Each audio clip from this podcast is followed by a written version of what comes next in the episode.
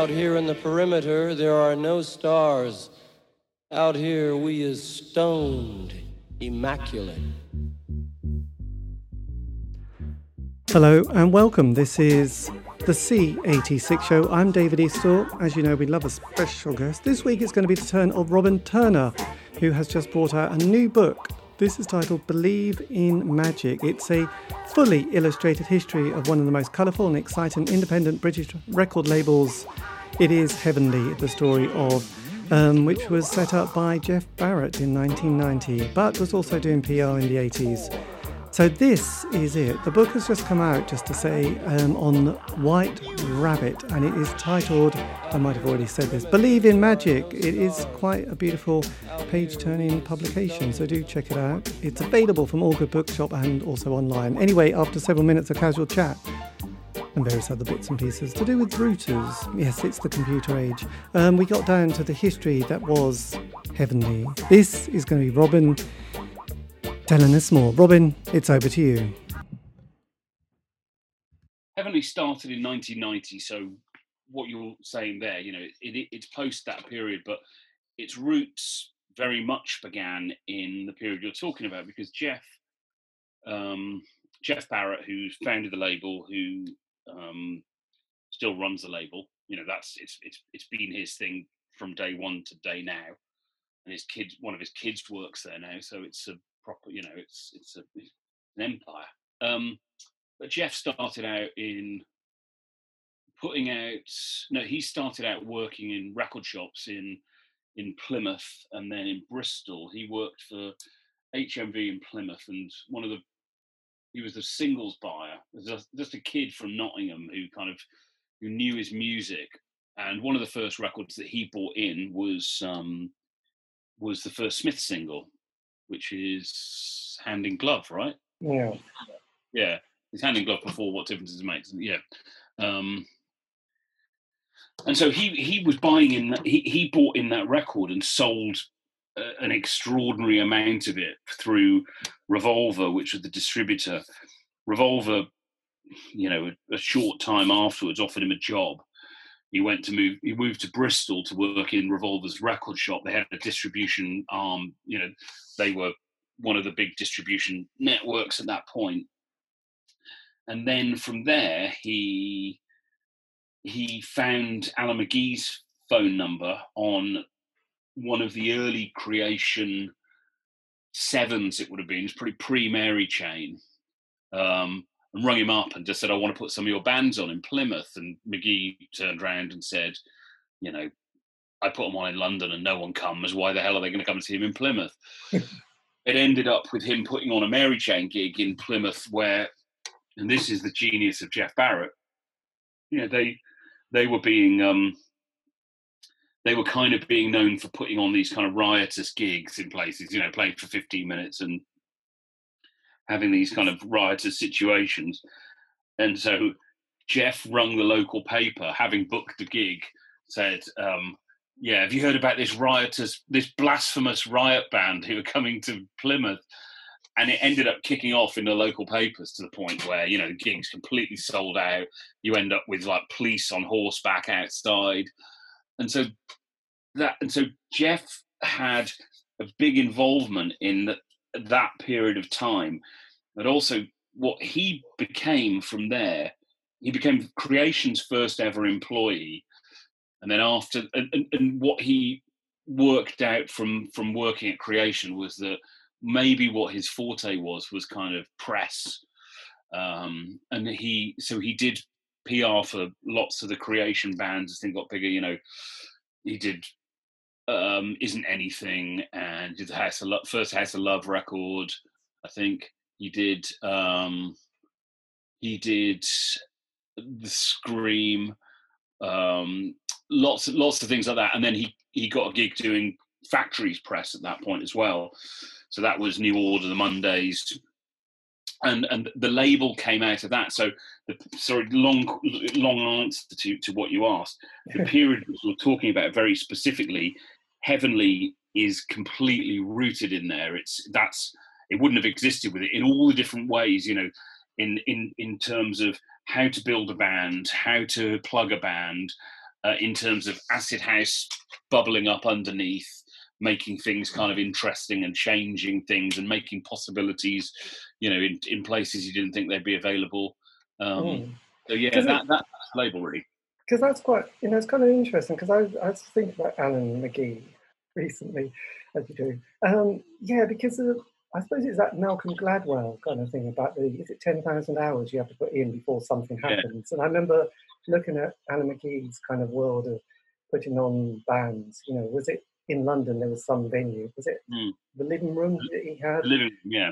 And then, and obviously, a lot of those bands from the eighties were, which I loved, you know, because I was an indie kid in that period. But they didn't, they weren't never going to make you rich, were they? You know, from to a lot of them, I suppose. But then, you know, you have to have that experience before you hit the big time a few years later, because it's very easy for people to say, "Oh, Donny, I signed, you know, you know, away, you know, Oasis. It would have been marvelous." But you have to sort of do the apprenticeship work, and I guess um, Jeff had the same kind of world. The '80s were sort of building those hours and those networks up, wasn't it? Yeah, I mean, he he he had he had a couple of labels at that point. Um, he had a label called Sub Aqua and a label called Head. And Head, I think, was a little bit more successful. And they had um, uh, Loop were on Head and a band called East Village. And East Village, who uh, not not a vast amount of people have heard of. I mean, they're a big cult band, but yes, I, I, did, I managed to track down one of the members and talk to them because I there was one particular single that had a most beautiful cover on it. Actually, it was a young woman, sort of I don't know, drinking don't know, from a straw, and it just was that's just such a... That's the cover of the album. That's Dropout, but so which was which is designed by Paul Kelly, who did the Heavenly Book. well, I have to say that is that. I mean, the cover itself is just so beautiful. You kind of want to. amazing. Yeah. yeah. it's cover of Dropout, the album. Yeah, I know. I know what you mean. It's um, it's um, it's a beautiful picture, but it's uh, uh, uh Paul and Martin from East Village, who Jeff put their records, their early records out on little indie labels. They, you know, Paul Paul ended up being a designing Saint Etienne sleeves, and and then ended up doing. He did believe he did the Heavenly Book for, with me, and Martin ended up co-running Heavenly with Jeff. So in the book, he's he's Jeff's one of the voices who talks, you know, who tell, tells the story, and Martin's one of the other ones. Yeah, but that's easy so, and also know. because there was also the other band which I thought was going to be big, which obviously is a kiss of death, was a band I think from Manchester called Laugh, who did a song called "Take Your Time," yeah, and also Paul McCartney, which I seem to remember. I think they only yeah. did a few singles; they didn't even get an album. They became Intastella, didn't they? That's right. Yes. Yeah. Yeah. Yeah. yeah. They. They. I think were they on. Were they on Head or Subaqua? I can't remember which one it was, but you're right. They one of you know because I thought they just had a great sound, but it was very much of its time. You know, the C86 sound is very much of its time. It doesn't. You know, it sounds all right.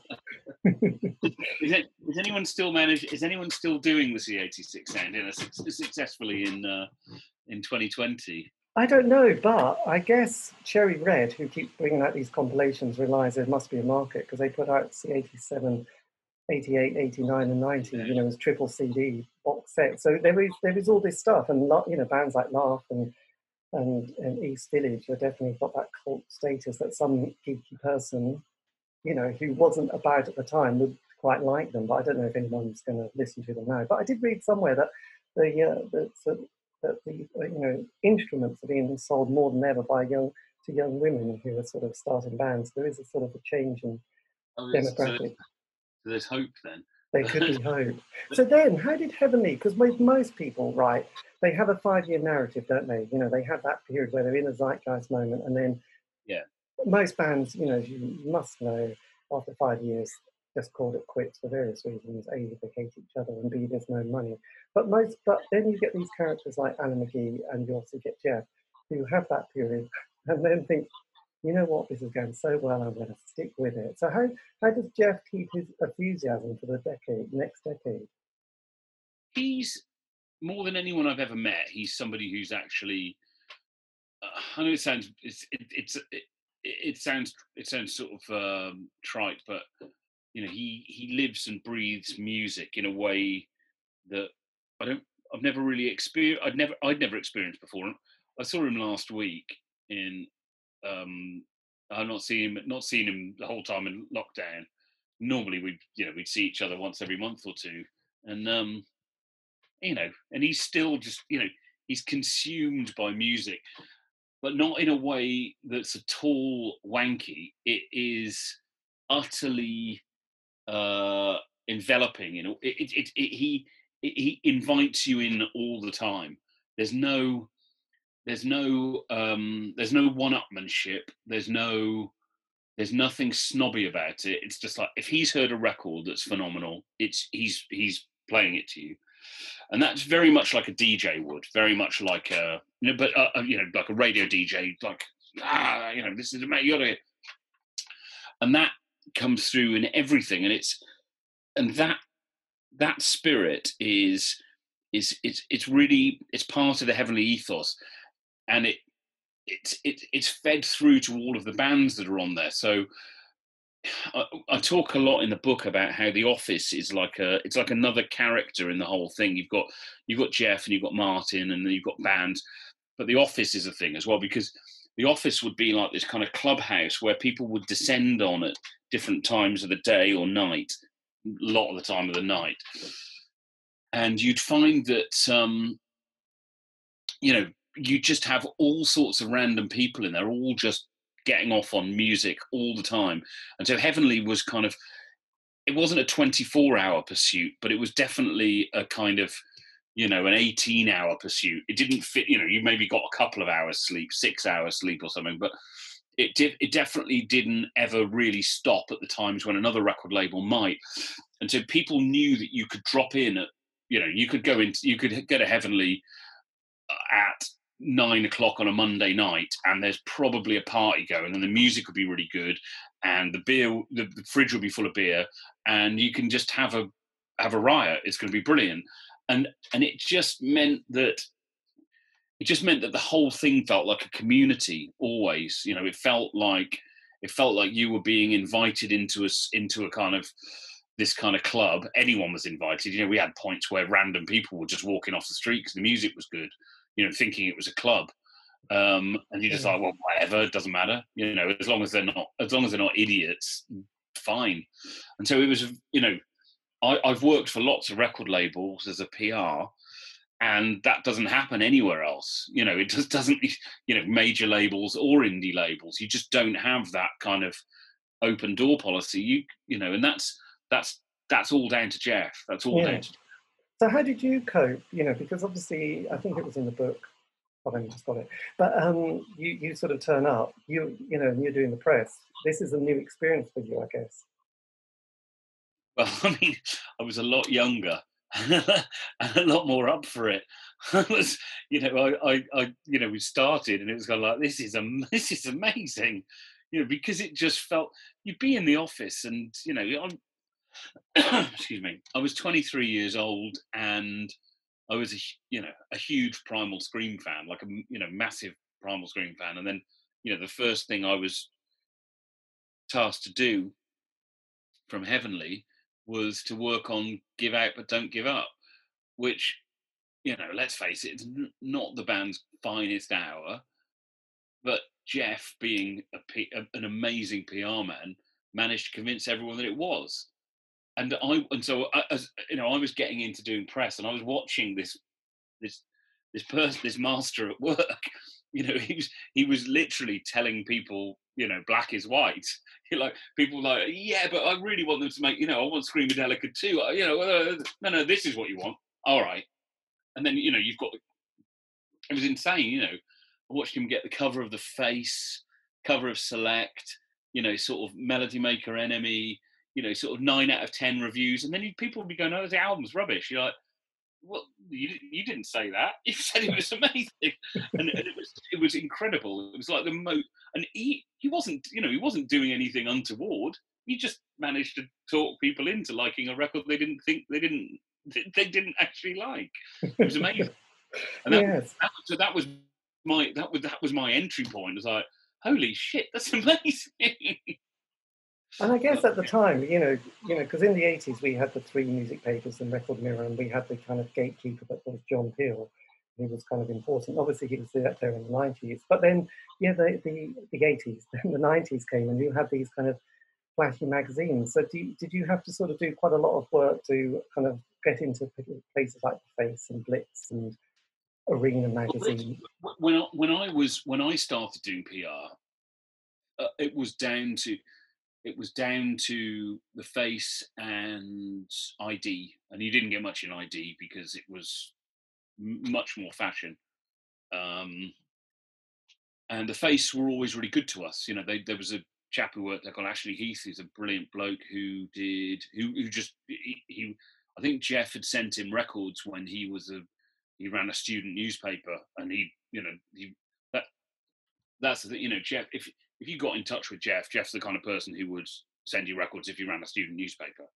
And and those those people when they rose up the ranks tended to pay it back. So you know if you've been nice to people you know you've let some kid at the door of a you know you you let some kid into a gig for free because they they haven't got any cash on them and then the next thing they're you know they're a band headlining you know they're they're in a brilliant band they'll remember you. And so there's a lot of that at heavenly certainly from from jeff yeah um, it's a bit so, like the god it's a bit like the godfather isn't it yeah yeah, that's exactly what it's like. not, not, sure what the horse's head in. The, I'm not sure you get a horse's head in the bed for. Bad primal scream review, maybe. I don't know. Yeah.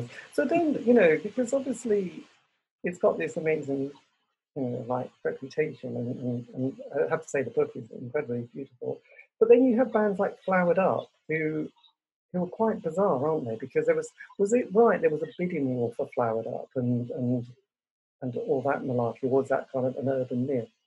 What? No, I mean Jeff. I think Jeff got them before anyone even really knew what they what they were. They weren't really a band, and so you know when when Jeff, De- Des who managed them as a you know he's he's the, the, the, chap I spoke to for the book. Um, he's still a really good mate of ours. He he kind of having seen the Roses playing at Dingwalls, he concocted the idea of kind of a London answer to the Roses and and and and the Mondays without really having the tools to do that. They had a they had a guy who could front a band, Liam, but he couldn't really sing and and he didn't really know what he wanted whether he wanted to be that.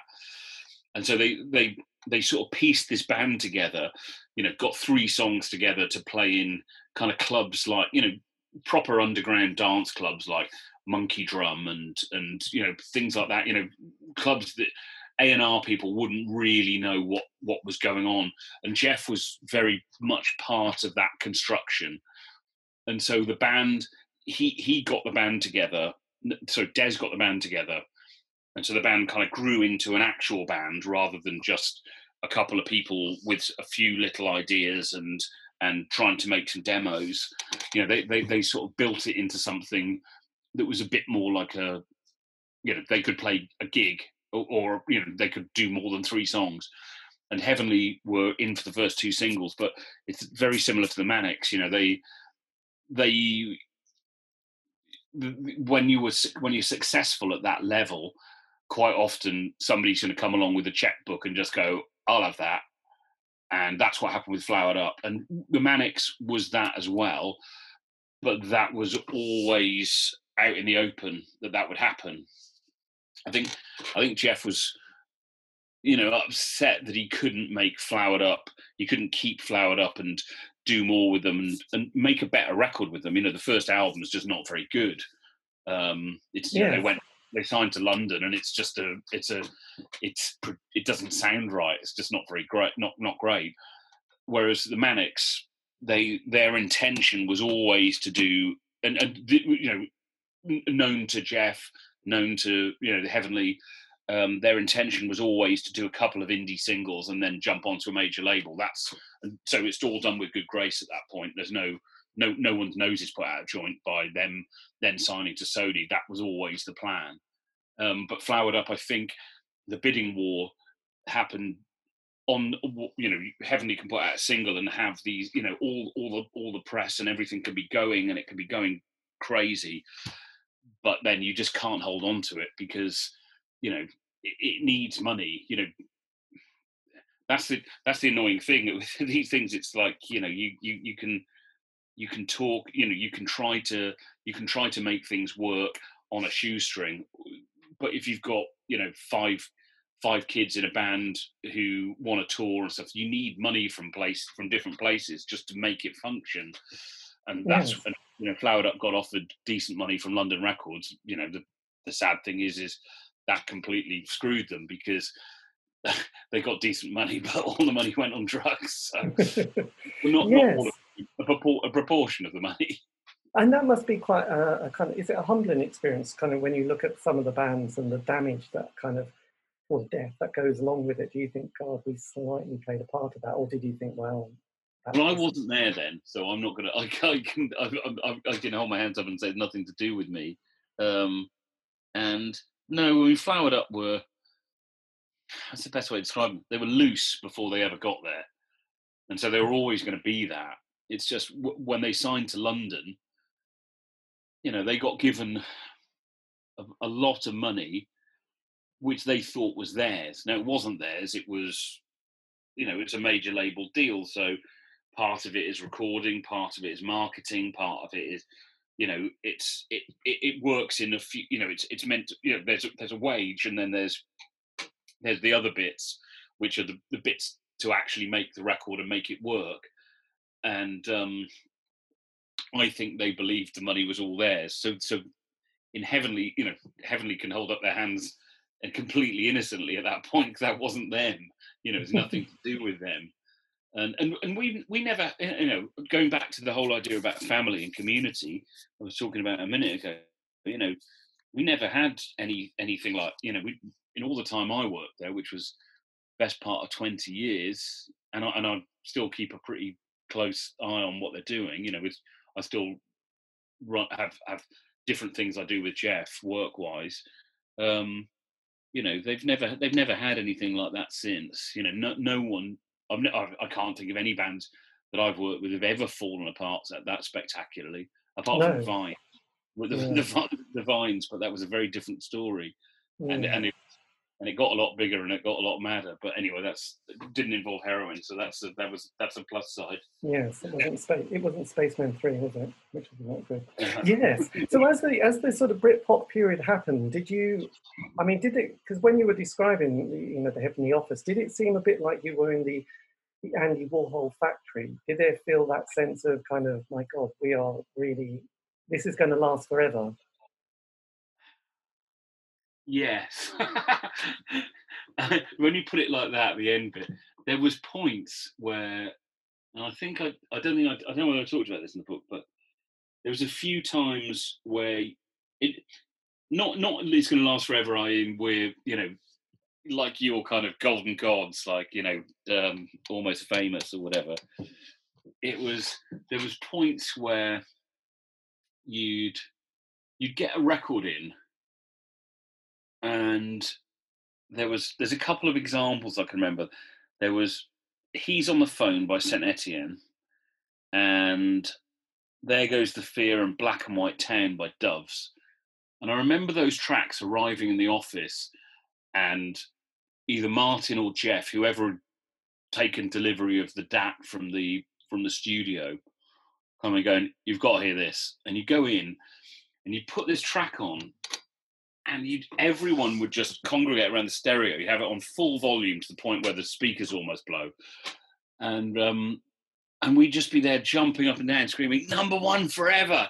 And he had this firm belief that this record that you that had just been delivered was going to be was going to be so huge that it would just make a difference. You know, whether it made a difference to the office, difference to the band, or whether you know, and of course, you know, as we know, he's on the phone, black and white town, and there goes the fear. We're not number one forever.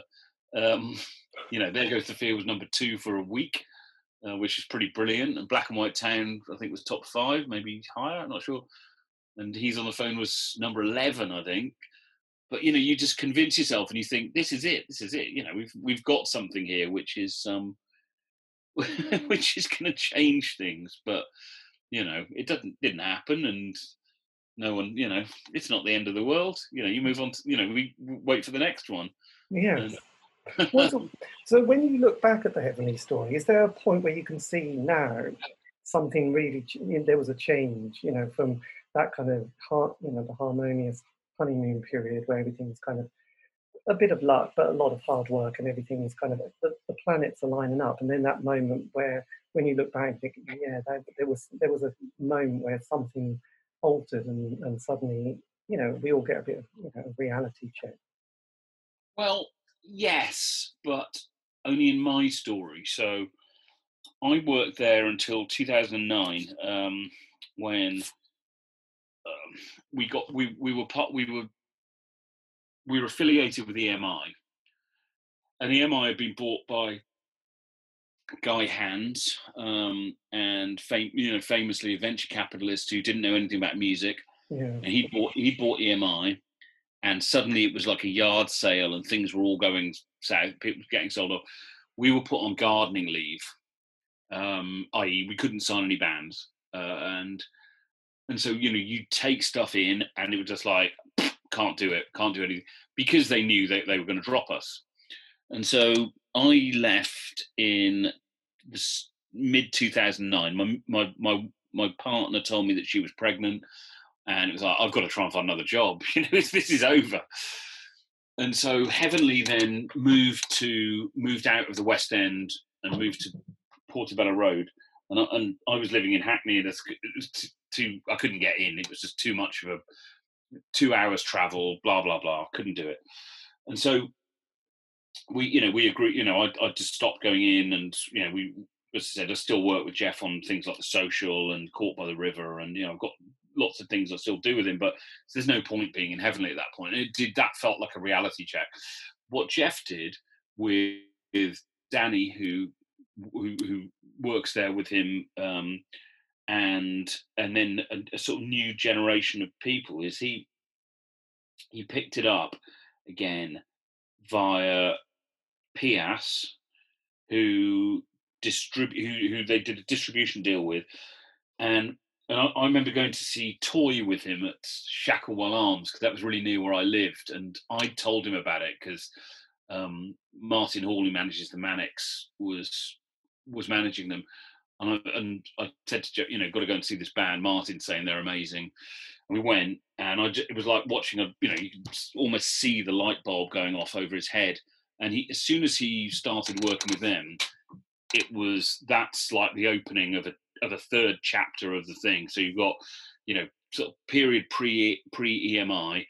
EMI was quite a long long bit. You know, Doves, uh, Magic Numbers, Vines, and then the bit post that is just you know and there's probably as many releases since 2010 as there is in the entire rest of the catalog you know so there's probably as many in 10 years as there is in 20 years before. There's so you know it's and and they're just they're firing and it's and he's refound an energy which when he was working with with majors just seemed to be kind of neutered in a way. You know you you have to EMI only ever wanted you to sign things they thought were going to be enormous, and so you take in the white stripes, which we did, and they'd be like, "It's never going to work. Why is that going to work?" And you're like, "Well, who cares? It's brilliant." like, no, no, no. We have to know. We have to know that we can sell at least hundred thousand copies. Otherwise, it's not worth it. Well, of course, it went on to sell multi multi millions of copies, but you know, the bean counter at EMI at that point is not interested in the fact that you're speculating that it might do well. They're telling you it's not going to do well. And so, even though the EMI period for us was brilliant because we we we had some massive bands, you know, Magic Numbers were huge, Doves were huge, Vines were huge. You know, everything. It was a really brilliant point in all of our lives. It got to a bit where you were kind of, you just couldn't actually do anything. You know, they wouldn't. You'd taken great records, you know, and nah, nah, I just don't want to do it. No, it's not going to work. Not going to work. And you know, you, you, you sort of lost the will to argue in the end. And so, as I said, the, the part after I left, that's when it's kind of they've gone. They, they've you know they've kind of hunkered down, changed changed the um, changed the way, changed the method of how they work, and it's been, you know, it's. I, I think it's made it an incredible label now. I mean, I, I I can now look at it as a fan as well, rather than somebody who works there, and it's. You know, I can't think of any other label doing, you know, any other British rock and roll label that does anything like what they do. But yeah, um, well, it's interesting, isn't it? Because there's quite a few. There's a lot of labels that just say that's enough. You know, like tiny. All I can think of is Sarah Records, actually. But then there's other people like you know the, the Bristol, Sarah. Sarah, we love them. But um, you know, I suppose you had the, the, the, rough trade period where that went well, and then that goes, goes bad, and then mm. then Jeff kind of picks it up again, doesn't he, and sort of mm. runs with it. And I guess you know, Heavenly has the same thing where you have your honeymoon of relationship's beautiful. Then you have the tricky kind of you know conversations, and then things pick up again if you want to. Yeah, I mean that that that, that that's it though. You have to want to, you know. It's and with with Jeff, his thing, you know, we he he lost the will to do it after the EMI bit. He kind of you know he'll, he'll he'd say this himself if he was here. You know, he lost the the the the uh, you know, the, the, the energy. And then seeing Toy was the thing that was just like you can, you know, you, you look at it and you've got, you know, a bunch of sort of early twenties kids, you know, making druggy psychedelic rock. You're like, yeah, that'll do. That's good. you know, you, you know, you can, you can see you can see Loop in there. You know, you go back to pre-Heavenly, and you can see Flowered Up. You can see, you know, i.e. in, in the kind of grooves, and you can see Doves in the kind of, you know, you, can see and you can see the Manics in there. You can see lots of different things. Not that they're probably influenced by any of those things. It's just you can go oh you know you can look at it along a lineage of, of the you know of, of the bands that you've worked with in the past and just go yep yep yep yep. And uh, uh, you know all it takes is one good rock and roll band. I think. Yes, and obviously, you know, within our, our little humble and relatively short time span, so much has changed, hasn't it? From when you look at those kind of pictures of officers, you you kind of think, my God, where's the computer? Look at those filing cabinets. You know, when there's pictures of the NME office, and it just looks like a little living room with some dodgy, not dodgy posters, just a few posters, but a few filing cabinets. And you look at it, you know, you look at a you know office now, it's so different. I mean, what's the main cha- main major changes that you've experienced, kind of working in the music industry, plus you know the PR, because because you obviously would have seen those documentaries on people like Jimmy Iovine, and then you would have seen the Fyre Festival, you know, which never happened with those guys and the influencers. So how do you manage to keep going? You know, how do you not become the old gig, the old guy at the at the gig who looks a bit out of place, but someone who knows how to uh, well create it? Well, for me, as a PR, I tend to end up working with old kids. So it's kind of you can you find that you know I've I've personally found that I'm dealing less and less with young people's magazines and more and more with things like classic rock and prog because you know suddenly you're like is there a prog aspect to this band i can you know which is which you know it's uh you know those, those you know magazines where what what i found is you know those magazines and specialist magazines like Electronic Sound, Prog, Classic Rock, those the, the magazines that know their audience really really well, you know, and sell decent amounts, but to a really focused audience who who will, listen to music and buy music and buy books and buy. It's you know if you if you've got bands that kind of fit into those those niches, uh, it's a lot easier because you got people there who are actually fans. What was difficult, and this was really hard this year, was if you're kind of, you know, I I used to write for Q, and lots of my very very good mates ran it. You know, Ted and Niall, and, and the brilliant mates still are, and I think it's harder to sell the mainstream than it is to sell specialist, you know, the, the edges of the mainstream. And so you can see why something like Q goes because you kind of look at it and go, well, how do you sell it? How do you sell it in Tesco's? What is it? You know, and and so it's it, it's it's what the, the specialist stuff seems to be doing. It just seems to be an easier sell in 2020.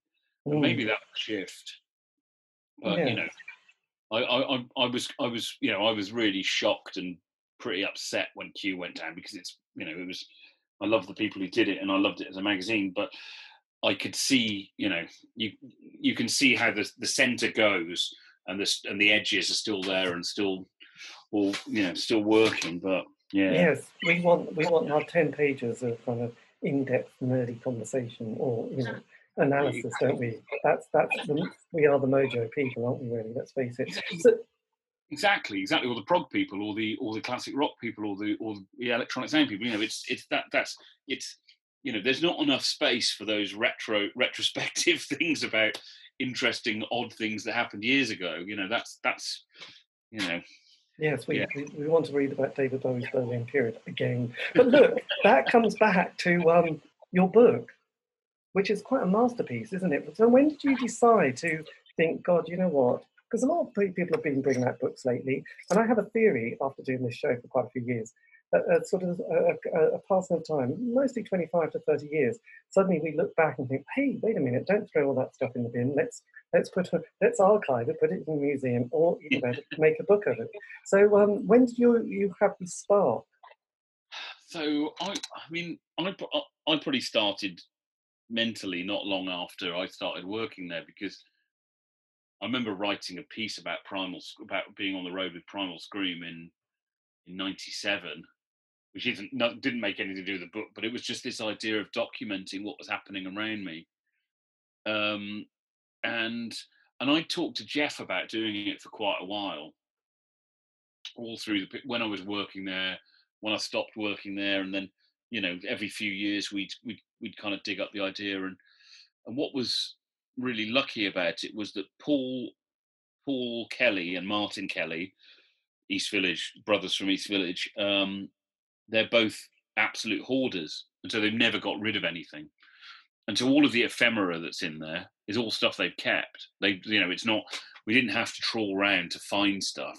But they got you know every badge every flyer every i don't have anything you know i i can you know i've moved house loads of times and you know gone through all you know all, all sorts of you know mad stuff that's ended up that i you know i travel with very little now but uh, or move with very little but they've got everything in lockups. And so we knew we knew that we had this this basis of you know this visual information to base it on. And and it seemed for a while that the task of doing a book about the 30 years of Heavenly would just be too much. So that's when I just thought, well, let's just do 30 things from 30 years. And those 30 things don't have to be big records. They can be people or they can be um, clubs or they could be, you know, a festival or something.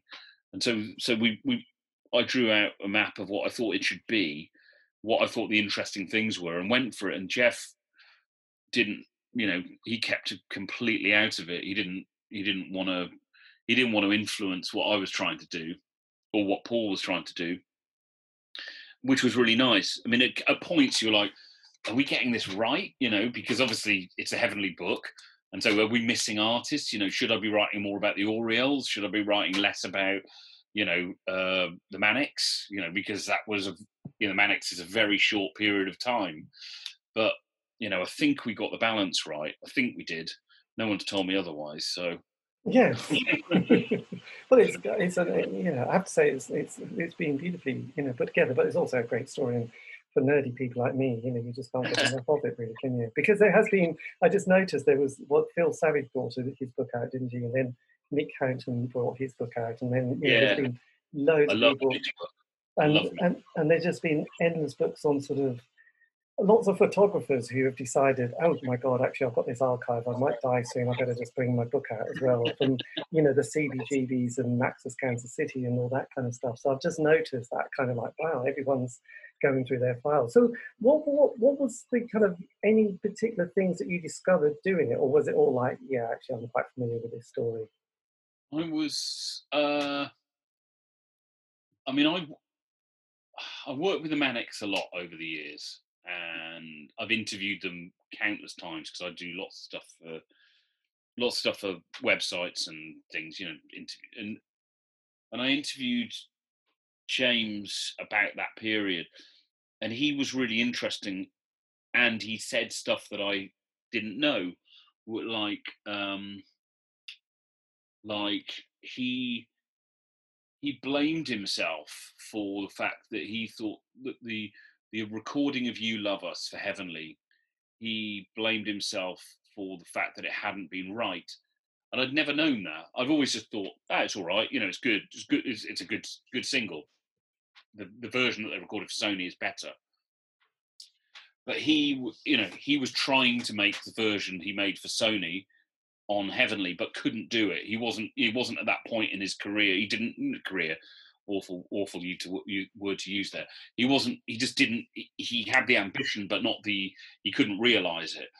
And and he he was saying about how the effect that had on the band. And shortly afterwards, that's when Richie cut his arm, did the full real thing. And it was just, it was a really odd, and, and that's something I hadn't really ever put together before was that his, him beating himself up about it ended up in that react, the reaction to it was Steve Lamacq um, goading Richie to the point where he cuts himself. That's you know everyone knows that bit, but I didn't know the bit before. It never it never made any it never made an impression on me before, and that that that that was quite affecting really because I thought well you know that's something to carry that's that's a that's quite a heavy thing to carry on you you know to think that you're partially responsible for something as you know for things going like that um did, yeah, you, that... did you feel the Manics had a bit of a, a problem of wanting to be taken more seriously? Because when they came out, I mean, for me, I suppose, I thought, oh, they look like a bit of a young band. I'm almost feeling a bit of an old dude here because they, they seem to be a bit more gimmicky than yes, you know, what I'd experienced in the 80s, I suppose. So I, I sort of looked at them as like, oh, actually, this, this is where I'm beginning to feel my age in a way, even though I might be in, in my early 30s. Because that happened at Norwich Arts Centre, didn't it? Um, yeah. A great moment. It all looked a little bit like they were, you know, and they had the clothes and they would come out with those kind of flippant statements about, you know, hating well, Glastonbury and stuff like that. So it was kind of like, oh, yeah, you're just doing that number. So, so, so, i you know, i I'm I'm from the same part of the world as them. I'm from Newport, they're from Blackwood, you know, just up the road. Um, and when I when I was growing, when I was about to leave, I left London. I left for London in 1990, just before. And so the last thing I did in Newport before I left was I put on a flowered up gig in the on, the, on the the first tour. So I I didn't know anyone at Heavenly. I got you know I, I got the number off the back of a record off back of a record or in fact I didn't. The record wasn't out I I think I'd run director inquiries or something. Um, but um and I I got so I got hold of I, I booked them and James and Richie came to the gig. Um, I didn't know them either. And they turned up to the gig and they were asking if Jeff Barrett was there because I was doing the door at this point. We we'd we'd sold we literally sold the venue out twice. We it was it held 150 people and we got 300 in there. It was completely crazy. And they turned up and they were asking if Jeff or Bob Stanley from St Etienne were there, and they looked like and they looked crazy. You know, they look they looked exactly like they do in the photos, turning up to a flowered up gig in, you know, in in TJ's on a Monday evening in August you know, spray painted stuff. And I let them in because they obviously, you know, they, they knew, you know, they, they were trying to find people they knew they were. And and I remember thinking, you know, I'm from that town. And if you're walking around that town looking like that, you are probably going to build up a you're probably going to build up a pretty hard steely exterior and so all that stuff, you know, the kind of, you know, the madness that they came out with early on, it was genuine because they were, you know, walk down Newport High Street on a on a on a Monday night on the way to a flowered up gig, you're probably going to get the shit kicked out of you if you're dressed like that. So you kind of need to be able to cover yourself. And so I think a lot of that, a lot of that, what probably might have come across as being a bit, you know, it's like, uh, you know, a kind of weird form of aggression was defence because that's what you know that's what South Wales was like in 1990. I know I, I grew up, I was there. That's why I left.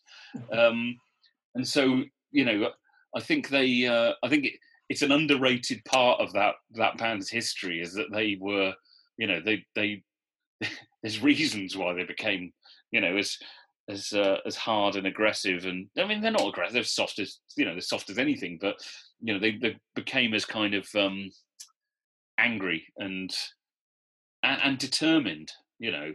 Yeah. Like, yeah. Did you feel a bit schizophrenic in the press department in the sense that you had bands like that, and then you had the Rockingbirds, and then you had Beth Orton, and just thinking, my God, what you know, the the identity of the, the label was quite interesting, wasn't it? In that sense of like being well. Well, as the press office, it was even more. Um, it was even more uh, fractured because I, I did, you know, I I, I was I, I I brought in my specialism, which was, you know, I I I worked with Underworld prior to Dub No Bass coming out in so I worked with Underworld from '93. Then I started working with the Chemical Brothers because the Chemical Brothers, or the Dust Brothers as they were then known, because they were managed out of the Heavenly office, and so I was doing the Rockingbirds and Beth Orton and Primal Scream's country rock out, you know, you know, country rock blues album, and Underworld and the Chemical Brothers, which was the music that I was, you know, that that was what I was into. Um, and so it was yeah it was it was but that i think that was that was part of a heavenly ethos you know heavenly heavenly wouldn't exist without the influence and the kind of support of someone like andrew weatherall and so you know and andrew made you know records some of which were you know lovely balearic records made beth orton records made some stuff that was punishing techno you know unlistenable techno you know, and I, I, I love that, you know, my kind of music. But sometimes you're like, oh my god, whoa! Know, go through periods where he was, he was making heavy stuff, and so you know that was Heavenly was always about that. You know, Jeff's Jeff Jeff's Jeff's um default music is is kind of uh it's it's somewhere between kind of uh, uh, sort of alt country beautiful, um, beautiful deep soul and kind of strictly rhythm house records. You know, he's not he's he's and you know you can, you can flip from one to the other easily and it'll all make sense. Uh, or De- and Dexys as well. You know, those those those are the things that kind of fuel the office. So, and yeah, I don't, I don't know. I think you, you know, to quote, to quote "Come Together" by Primal Scream, music is music. yeah.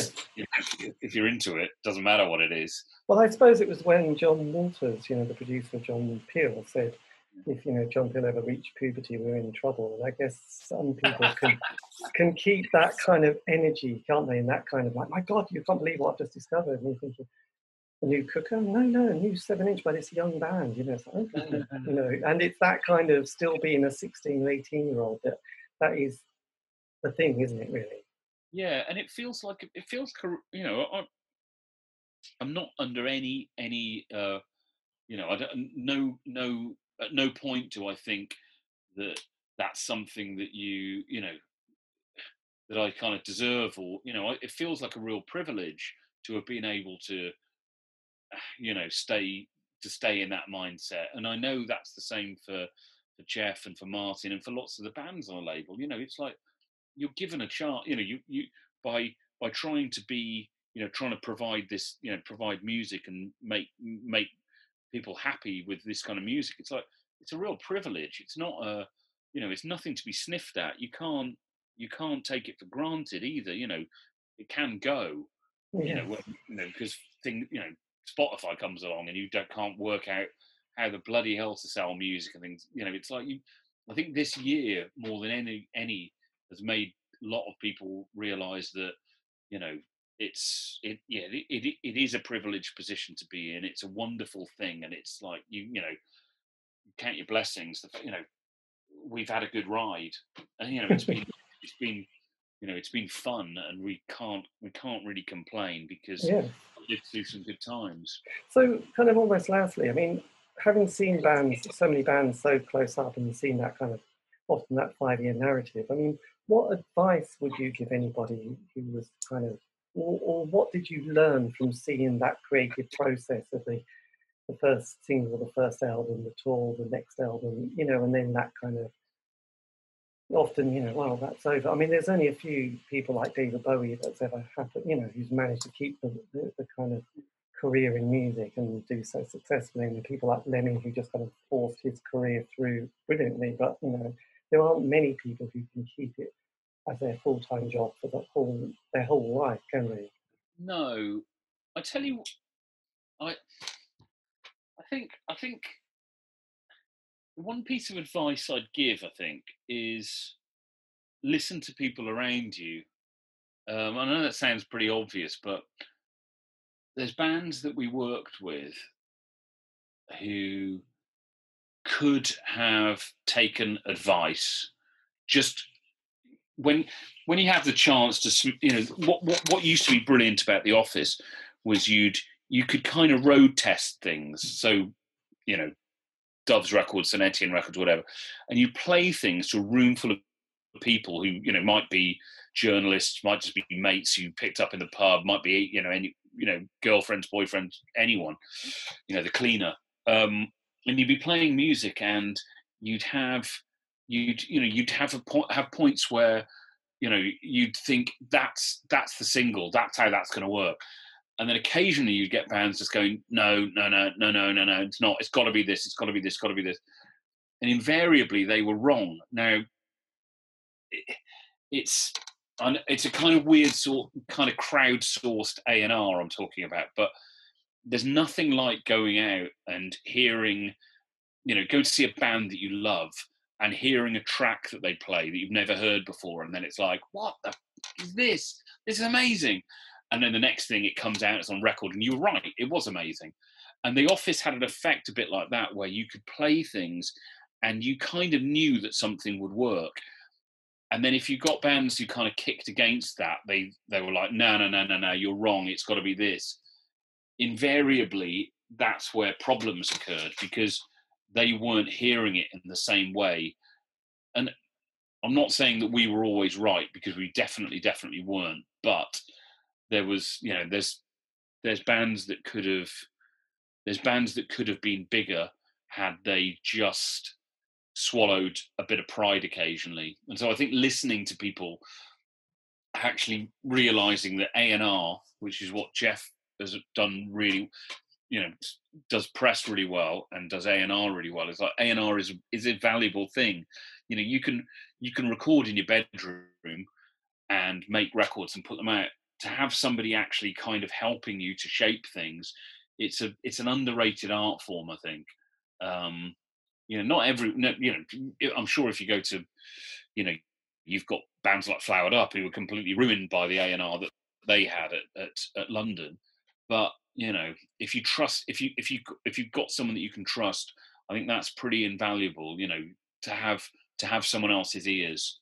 Um, that would be my only advice really. Yes because i kind of realized you know this one of those I go on about the gatekeepers, but you know, one of the things that was really important, apart from that music press, especially you know the, the, the weeklies, which people in America would go, "My God, you have weekly music pages that just cover so many kind of quirky things. You have to fill those pages um, pages up, so you could sort of take a, a kind of a risk. But then there was also like every town and city would have all these alternative nights, wouldn't they? You know, like an indie yeah. night. And being able to sort of, throw bands out for 20 gigs around the country playing in front of people who weren't their friends, family, and anybody yeah. else they black, you know, emotionally blackmailed to see them, I think was quite important because it kind of made them realise, well, do you really want to, do you really want this? Because this is what it's going to be like, the transit band playing in front of people. You're going to love it on stage, but there's the other stuff around it. But also you'll learn what songs work and what you know what songs yeah. don't really. You know, so that's. Yeah, parked up outside the Hull Adelphi on a Wednesday night in in November is probably very different to you know to turning up to a London gig that's got you know that your record company is you know it's you know record companies managed to get everyone who works there to come out and and and their mates and kind of you know it's like it's yeah there's there's there's there's real things you have to do. And I, I think with you know maybe that's maybe that's something that's a that's a bit more you know look at about IDLES you know IDLES worked and did every toilet and you know for years and years and years. It took them a long time to get to a point where people people wanted it. But you know on the other hand you you know you have you have kind of what you'd call indie bands. Who jump straight onto a onto a you know think think about sort of the how quickly a band like the Vaccines went from nothing to headline of the O2. But really, you know, it's probably I can't maybe maybe within a year or something. It's like you know, it's just I don't know. Yeah, it's not, going to end well, is it? no, we just roll out the vaccine. I'll, I'll take the vaccines now. I'll, I'll, listen to their records if it has to. If that's what's going to cure me, I'm, I'm afraid. yeah. Look. So, what would you, if you could have said something to an, your 18-year-old self, who was, you know, who was about to sort of, you know, begin their life in, in the world that is music on that you know on the other side of the, the, stage or not on the stage anyway what would you what would you have wanted to sort of you know if there was something you could have just said a few things to bullet point what you what would they be uh, I don't know. I think I'd probably told myself to maybe try and uh, try and remember a bit more.